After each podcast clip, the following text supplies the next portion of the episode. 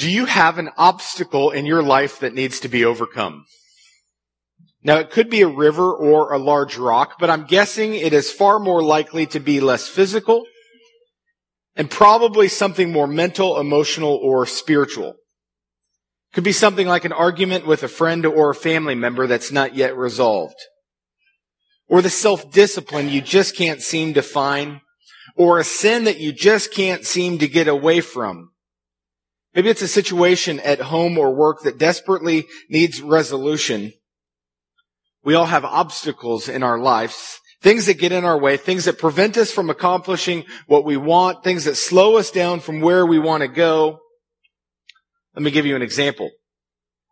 This past Thursday night at our house, I'd had a really challenging day and was feeling pretty discouraged about a couple of situations. And I was really looking forward to a simple and a quiet night at my house. Now, as a reminder, I have three kids, nine, six, and four, five now. I came home and my wife had made a really great dinner. I was super stoked. I thought we were going to have a really calm night. We finished dinner and my son is working on his memory verse for school. This should have been my first indication. This is what he's memorizing. I should just make you say it. I'll leave you alone. James 1, 2 through 4. Count it all joy, my brothers, when you meet trials of various kinds. For you know that the testing of your faith produces steadfastness. And let steadfastness have its full effect that you may be perfect and complete, lacking in nothing. Now ponder that for a moment. Cause somewhere around our table, between Pierce, Pam, and I, that verse was probably said aloud roughly a hundred times. You would think we would be ready to count any trial, any challenge, any obstacle as pure joy. And yet, when one of my daughters came running in from outside with muddy boots on, trying to get to the bathroom on time and didn't get there on time, all of a sudden I had a trial. And I wasn't counting it as joy for what I'd hoped for had been exchanged for frustrations. And I assure you there's nothing in that moment that made me consider the promised land. This morning as we step into Joshua 3 and 4, as we continue our series in the promised land, we're going to find an obstacle in the path of the Israelites and I believe that as we look at this text this morning, we'll find some encouragement for our own obstacles. If you would, turn in your Bibles to Joshua 3. Let me remind you, if you haven't been with us, catch you up in Joshua. The Lord has raised up a man named Joshua, whose name means Yahweh is salvation. And he's called Joshua to finish the work that Moses started to bring the Israelites out of slavery Moses took them all the way to the precipice of the promised land, but never entered it. And so he finishes that journey for the 40 years that they had left and wandered in disobedience. Joshua finishes that journey. And you remember from last week that Joshua had sent two spies into the land to check it out. And in doing so, we found the incredible story of Rahab, the lying prostitute, who ends up being Jesus' great to the 26th power grandmother and whose faith is remembered twice in the New Testament. There's phenomenal stories in the book of Joshua. We'll pick her story back up in chapter six. But it's these spies that come back at the end of chapter two to return to Joshua that set the stage for us in Joshua 3 to watch them cross the Jordan River. Joshua 3 1. Then Joshua rose early in the morning and they set out from Shittim. And they came to the Jordan, he and all the people of Israel, and lodged there before they passed over. Now the second verse will tell us they camp here for three days. Now no doubt it's going to take some planning to get now the estimated 1.6 million people that are gathered here in a campsite across the river. And based on the timing given by the text, we would know that this river is at a seasonal high, filled with the melted snow off Mount Hermon in the north, amounting to what is a large and fast moving river. To help give you the picture I want you to imagine trying to move the entire population of North and South Dakota across the Red River when it's at its highest level. Assumably in this story, Minnesota is the promised land. Do with that as you will.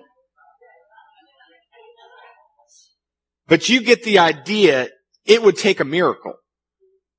For to take one person across a big river would be enormous. To take a family would be enormous. To take 1.6 million across it, God's to have to do something.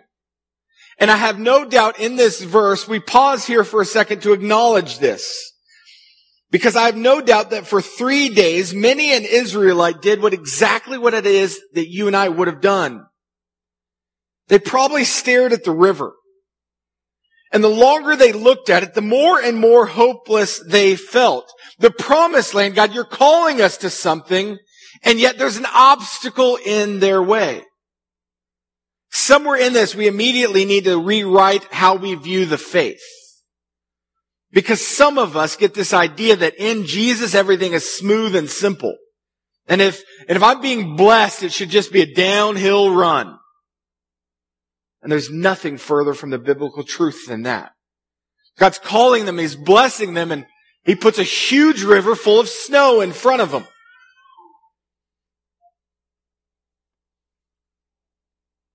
We tend to stare at insurmountable obstacles and dwell on their insurmountability. We see them for their impossibility. Which is to say this, we don't often see things from a perspective including Christ. Often when I'm meeting with people or counseling with them and we talk about hard situations, they'll forecast an entire situation. They start to look at what's going to happen in their life as if Jesus will not be with them, as if the Holy Spirit will not give them power or strength, and as if God has turned his back on them. We tend to do this, don't we? We minimize God's presence in our life such that we don't consider his involvement when we look at hardship, when we look at difficulty.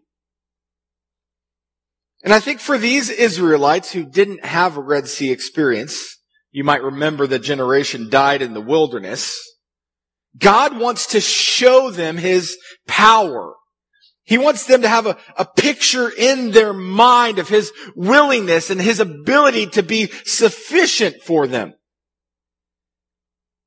That he will be with them, that he will give them strength and power, that he will provide. And that's what happens in this text, verse two. At the end of three days, the officers went through camp and commanded the people, as soon as you see the ark of the covenant of the Lord your God being carried by the Levitical priests, then you shall set out from your place and follow it. Now that's an interesting strategy. For if you were to go into a country to try to conquer it as God had commanded you, you might think leading with your army would be a good idea. But that's not their idea. No, they want to be led by the Lord, so they take a box symbolizing God's presence, symbolizing God going before them, symbolizing everything about who God was. They wanted that, the presence of the Lord, not their army, not their men of valor, they wanted the presence of the Lord to go before them and they were going to follow it because he was their leader. Verse four. And yet there shall be a distance between you and it about 2000 cubits in length. And I'm guessing you don't use cubits as a standard measurement in your house. I didn't. But this is roughly a half a mile. This is no small amount of space after the Ark of the Covenant before the people fall in. It's not like they were trying to hide the army behind the Ark. I think it's because they wanted the greatest number of people to see God work. I think they wanted to create the space to see what would happen when God would do something. Text continues, do not come near it in order that you may know the way you shall go, for you have not passed this way before. God's taken you somewhere new. And he wants to show you how to do it. And Joshua said to the people, verse 5, Consecrate yourselves, for tomorrow the Lord will do wonders among you. Consecrate yourself, Joshua says. Get washed up. That's what it would mean in the Old Testament to purify yourself. That there'd be a, a, list of things you do to purify yourself. There'd be a list of things you'd abstain from to purify yourself, that you would set yourself apart distinctly. Why? Because you were expecting that the Lord would do wonders among you. Church, what do you expect from God? Not enough. Thus saith Paula. This is the most challenging part of the text for me as I leaned into it this week. Consecrate yourself, for tomorrow the Lord will do wonders among you. The people of Israel were to expect God to do a miracle. Now, if you've been reading along in the text, if you've been following along, you need to know that God has not told Joshua what he's going to do. He's not operating on a specific word from the Lord. He's just trusting him and walking in obedience. He's trusting him, expecting God to show up to move. And as we talk about dealing with our own lives, our own obstacles, and our own challenges, I want you to consider this word. I want you to consider the idea of preparation. How is it that you can be prepared to handle the obstacles and the challenges that will come your way, be it a river or otherwise?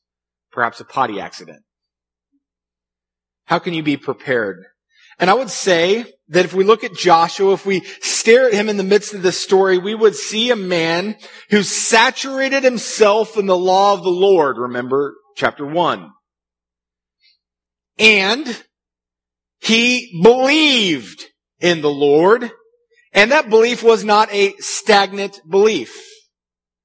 It was an active belief. It was a trusting belief. It was a step out in faith knowing that God would give him a firm step every time he put one foot in front of the other kind of belief. He expected God to move. Church, we need to reorient ourselves a little bit to an anticipatory place.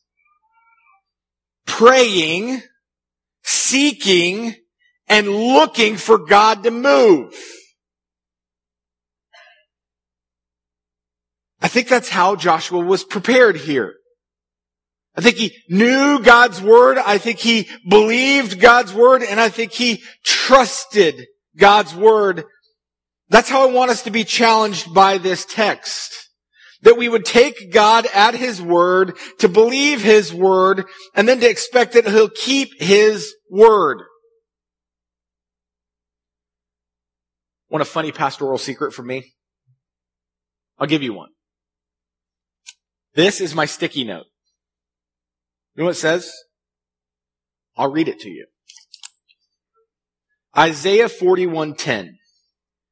Fear not, for I am with you. Do not be dismayed, for I am your God. I will strengthen you. I will help you. I will uphold you with my righteous right hand. Do you know that I'm actually terrified at times to talk to people? Like this is not my natural bent. And there are times when I've got to stand here and proclaim God's word to you and I'm afraid. It's hard. And so I put this here to remind myself to trust Him. To trust Him. That I'm not to be dismayed because He's my God. That I don't have to lack for strength because He's going to provide it. That in this moment of preaching God's Word to you and putting God's Word before you, I feel helpless. God says, I am your help. When I feel like I'm about to fall down or fall apart, God says, I will uphold you with my righteous right hand. So I, I stand here to proclaim God's word for you, believing in my heart that he's holding me up. And that's not a preaching word, that's a life word. For you in any situation, I suggest you get a sticky note. This is me trusting him. Believing in him in an active way, not just passively saying, God, I know you're true. God, I know you're going to do something.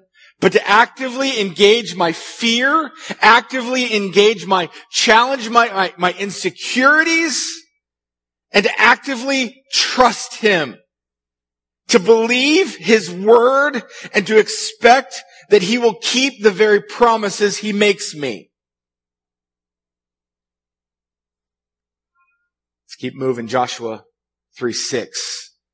And Joshua said to the priest, take up the ark of the covenant and pass on before the people. So they took up the ark of the covenant and they went before the people. They started moving. This is faith lived out. That they believed these promises. They started stepping out as if these promises were true. They were believing God for what he said. And remember this. They still have no plan, but they're walking forward. In 1804, a commentator named George Bush, not that George Bush or the other George Bush, a totally different George Bush because he's alive in 1804, wrote this about the book of Joshua. It says, duty often calls us to take one step without knowing how we shall engage or how we shall take the next. But if brought thus far by the leadings of providence and while engaged in his service, we may safely leave the, the next event to him. George Bush says, put one step in front of the other. And when you've put one foot in front of the other in obedience, and you've trusted the firmness of your step in, under your right foot, then you can be confident as your left foot starts to extend, though you may not know where it's going to land, but that because your right foot is steady, your left foot will be steady also. Now I should assure you, according to the rest of the New Testament, it may well be that you fall flat on your face. There's nothing in scripture that says you won't. But he'll use it to grow us, to shape us. We'll keep talking about that as we move through this.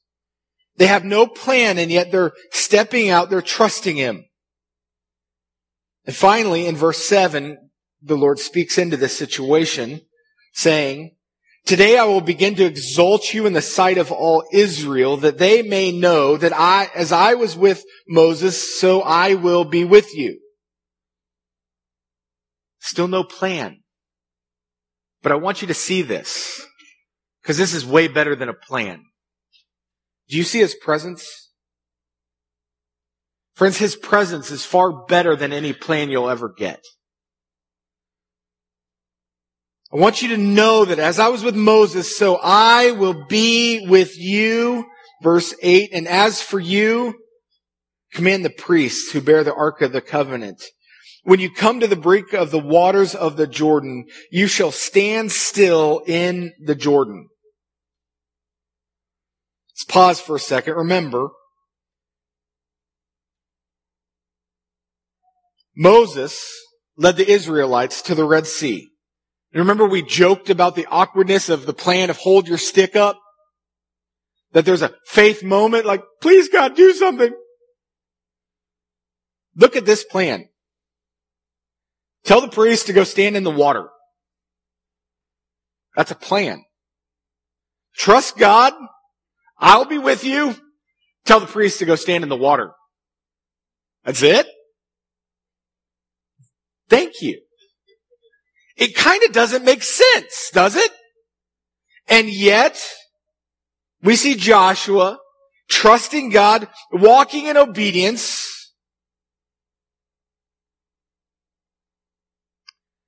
Do you require the whole plan to be obedient? It's a good question. Worth some consideration.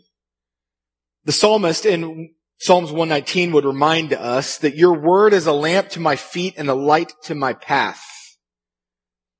His word lights our path. It gives us direction, but it doesn't give us a destination. We need to trust that. And here in Joshua 3, he gets a word from the Lord Tell the priest to go stand in the water. Doesn't question that. Do they need boots? What should they take? What comes next? What if they ask? They just go with it. The word was light to his path and he followed it. Verse 9. And Joshua said to the people of Israel, come here and listen to the words of the Lord your God. And Joshua said, here is how you shall know that the living God is among you and that he will without fail drive out from before you the Canaanites, the Hittites, the Hivites, the Perizzites, the Girgashites, the Amorites, and the Jebusites. Now before you get caught up into all the ites of that passage and how it is I know how to pronounce them, I want you to lean into that text for a minute because what Joshua says is, as we're going to go stand in the water, our God is going to be faithful and he's going to do something. And the something he's going to do is going to be a testimony to you that as you continue to go on, because as you see the Canaanites, Hittites, Hivites, Perizzites, Girgashites, Amorites, and Jebusites, those are all going to be difficulties and challenges that are before them. As you go in our faithfulness, if you want to know if God's going to continue to be faithful to you, I want you to remember this. I want you to hold on to this. And he reminds them of all these promises that God made through the book of Deuteronomy to Moses about the people. He's not just making this up. He's not ad-libbing or adding to the words of God. He's taking God's word. He knows God's word and he puts it all together to say, God will be faithful to you. God will provide. Verse 11. Behold, the ark of the covenant of the Lord of all the earth is passing over before you into the Jordan. Now therefore take twelve men from the tribes of Israel, from each tribe a man, and when the soles of the feet of the priests bearing the ark of the Lord, the Lord of all the earth, shall rest in the waters of the Jordan. The waters of the Jordan shall be cut off from flowing, and the waters coming down from above shall stand in one heap. Consider this. We have no record of God telling him this will happen. But he did know what God did at the Red Sea. It's actually the other place you see the word heap in the New Testament. What God did at the Red Sea. He watched it, he believed it, and he trusted that it would happen. To what he saw at the Red Sea, he carried into this moment. The same thing he's urging these Israelites to do, that God's going to do something, and I want you to carry it forward so you'll remember his faithfulness. So they step out in verse 14. And so when the people set out from their tents to pass over the Jordan with the priests bearing the ark of the covenant before the people, and as soon as those bearing the ark had come as far as the Jordan, and the feet of the priests bearing the ark were dipped in the brink of the water. Now the Jordan overflows all of its banks through the time of the harvest. The waters coming down from above stood and rose up in a heap very far away at Adam we should pause for a second here and just interject this because it won't fit anywhere else. The fact that the Bible here talks about Adam, it's a very little known seed. This is the only reference to it in any of antiquities, and it's actually been found has uh, archaeologically, and the only reference I've got to it is the Bible. So this is one of the places where people go, "Is the Bible authentic, authoritative?" And you go, "Well, actually, the Bible talks about a city that nobody else knew existed, and then we found it." So maybe. I'm going to go with yes, but you, you deal with that. The water stood up and rose in a very heap at Adam. By the way, that city was flooded because there was large water that heaped there. Uh, the city that is by, beside Zarethan and those flowing down from the Sea of Arabah, the Salt Sea, were completely cut off and the people passed over opposite Jericho. Now the priests bearing the ark of the covenant of the Lord stood firmly on dry ground in the midst of the Jordan, and all Israel was passing over on dry ground until all the nation, 1.6 million of them, finished passing over the Jordan. Friends, in the face of an obstacle, in the face of a trial, Joshua trusted the Lord. And He walked in obedience. And in his obedience, in walking out an active faith, he watched God move miraculously. And not just kind of like a little baby miracle, like a huge giant one. The priest stood on dry land. That'd be one thing just if the water stopped. By the way, that's happened several other times in history. There are at least 15 recorded times in history that they can look back on and see the Jordan River having stopped up and been plugged. December 8th, 1267, it's recorded that an earthquake caused the high bank of the Jordan to collapse and it dammed the entire river for 10 hours. Not a drop got through. On July 11th, 1927, another earthquake near the same location blocked the river for up to 21 hours. Sometimes God uses natural events to allow for the supernatural to occur. Maybe an earthquake, maybe a mudslide, but not dry water or dry ground. See, God uses an event. He wants to give them confidence in Him. And the confidence is not just that He could use something natural, like an earthquake or a mudslide to stop up this river that we could all go back and go, yeah, but it was a mudslide. That's cool. Doesn't explain dry ground. Doesn't explain the beach that they got to wade through on their walk way across. We do see this other places in scripture, God providing dry ground in the Jordan. Centuries later, the prophets Elijah and Elisha will cross the same river on dry ground to the east in 2 Kings 2 8. And then soon after, Elisha will cross back over the river on dry ground. It's very symbolic of God's presence and his faithfulness. The water stopped flowing is miraculous. The dry ground testifies that it's unmistakably the Lord who's intervening for his people, that it's the Lord who's providing for them, that's the Lord who is absolutely, completely, and totally sufficient. For these Israelites, crossing the Jordan River meant that they would irrevocably be committed to the promised land and everything that that entailed. Crossing this river put them in enemy territory. It meant that the struggle against armies, against chariots, and it meant against the struggle against fortified cities was going to happen. And that they would be committed to walk by faith in the living God, to walk according to His word and to trust His promises. One of the commentators I read this week wrote this. For believers today, crossing the Jordan represents passing from one level of the Christian life to another. It's not a picture of a believer dying and entering heaven. For for the Israelites, Canaan was hardly heaven. It is a picture of entering into a spiritual warfare to claim what God has promised. This should mean the end of a life lived by human effort and the beginning of a life of faith and obedience he points it out to us. It's to stop trying on your own and to start depending on the full sufficiency of God. Like what he says, he's going to do. When he says, I'm going to help you, he's going to help. So you walk forward believing he's going to help. He's going to work. He's going to do. He's going to move. Chapter 4 verse 1.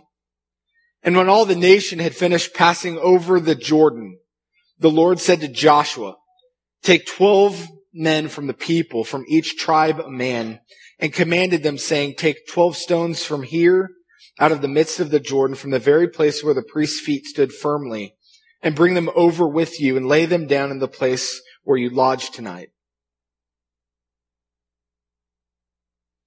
The Lord was calling them into the promised land. He was calling them out of slavery. He was calling them to something greater. And this was their first challenge, their first major obstacle. How do we cross a big, deep, fast river? And the answer was his faithfulness. And God calls them to remember that. To mark his faithfulness. That they'd been completely delivered, and yet they were also called to remember. This is an important part of our faith. When I started, remember I referenced James 1. That the testing of our faith, do you know that happens regularly? If not daily? If not hourly? The testing of our faith produces steadfastness or perseverance as Pierce memorizes it in the NIV. The steadfastness will have its full effect that you may be perfect and complete, lacking in nothing. It has been said that there is nothing that shapes a man like suffering. And yet it is when we face obstacles, trials, adversity, or even suffering that we see the provisions of the Lord, that we see the sufficiency of the Lord. And it's that that grows us up spiritually. It's that that pushes us towards perfection, towards completion, towards sanctification. If you want to be more like Jesus, you're going to be called to suffer. You're going to endure trials. You're going to endure temptations and struggles. I laughed with a guy this week we over lunch and he said, why is it that my wife and I get in a fight on the way to church every week? Welcome to the club. It's because the Christian life is not simple. We're called into trials and struggles. We're called into complexities. We're called into pain. And we're done so. He calls us into those things so that we might see our own weaknesses, our own shortcomings, our own failures, that Christ might be exalted when we see his sufficiency and when we depend on him completely. And these are the moments that we're called to remember. Not my trophies, not my wins, but the places where I didn't believe and he came through. The places where I wasn't sure how it was going to work out, but he was enough. These are the things we're called to remember, verse 5. And Joshua said to them, pass on before the ark of the Lord your God into the midst of the Jordan and take up each of you a stone upon his shoulder, according to the number of the tribe of the people of Israel, that this may be a sign among you. Now listen to this. That when your children ask in time to come, what do these stones mean to you? Then you shall tell them that the waters of the Jordan were cut off before the ark of the covenant of the Lord. And when it passed over the Jordan, the waters of the Jordan were cut off. So these stones shall be to the people of Israel a memorial forever. God's testimony of faithfulness wasn't just for them. It was for their kids and for their grandkids and for their great grandkids and for their great great grandkids. That when people would walk by, hey, why are there a pile of rocks over here? Man, let me tell you about that pile of rocks. Man, you wouldn't believe how much we didn't understand, how much we didn't know what God was going to do. And He did something so amazing. He was so faithful. He was so good. He was so sufficient. He carried us through all of it. Becomes a testimony to God's faithfulness, not our perseverance. Friends, as we work through this book of Joshua, as God is calling them from slavery to the promised land, He put a big unsurmountable obstacle in front of them, and it will happen in your life too. And as we continue in this book, we will watch challenge after challenge after challenge after challenge, all of which which will seem entirely impossible in human effort, all of which might even seem stupid in view of human effort. You don't believe me? Wait till next week. When the battle plan is not prepare your men, it's, hey, let's circumcise everybody. Let's make it clear who it is. It's God that is at work. And as we consider this Joshua 3 and 4, there are three challenges to us, and the first of which is to be prepared. That we're called to know His Word and to know His promises so that we can walk in accordance with His promises because they're true. And we can walk in active obedience to his promises because of who he is and what he is declared to be true and that we remember the times when he has been so gracious to us and that we create something. We'd be remiss if we walked through this and didn't get this as a pile of stones. It was an unavoidable thing they created so that people would ask about it.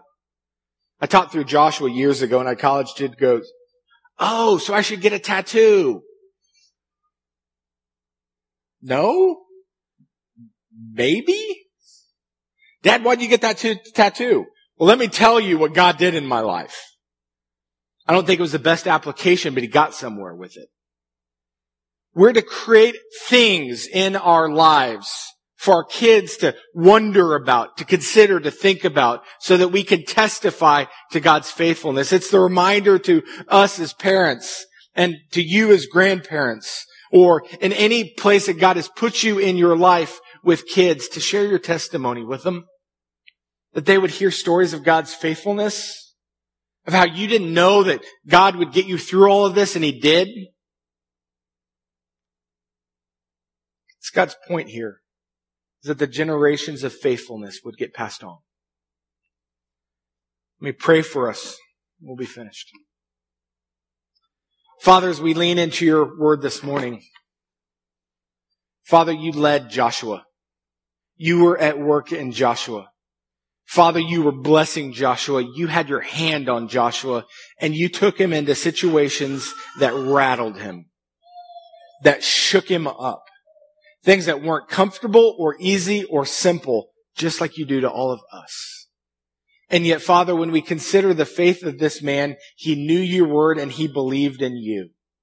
Father, would you give us the confidence not in ourselves, not in our strengths, not in our abilities, but Father, your confidence, a confidence in you, in your strength, in your power, in your help, that we could live with some expectation that you're going to empower us to love our neighbors, to love our kids, that you're going to give us what we need to face every moment. And if it requires the stopping up of a river and the walking across dry ground, God, you're willing. Father, may we walk in obedience to you and in your text. And Father, may we remember the abundant grace you've given us. It's in the name of Jesus we pray. Amen.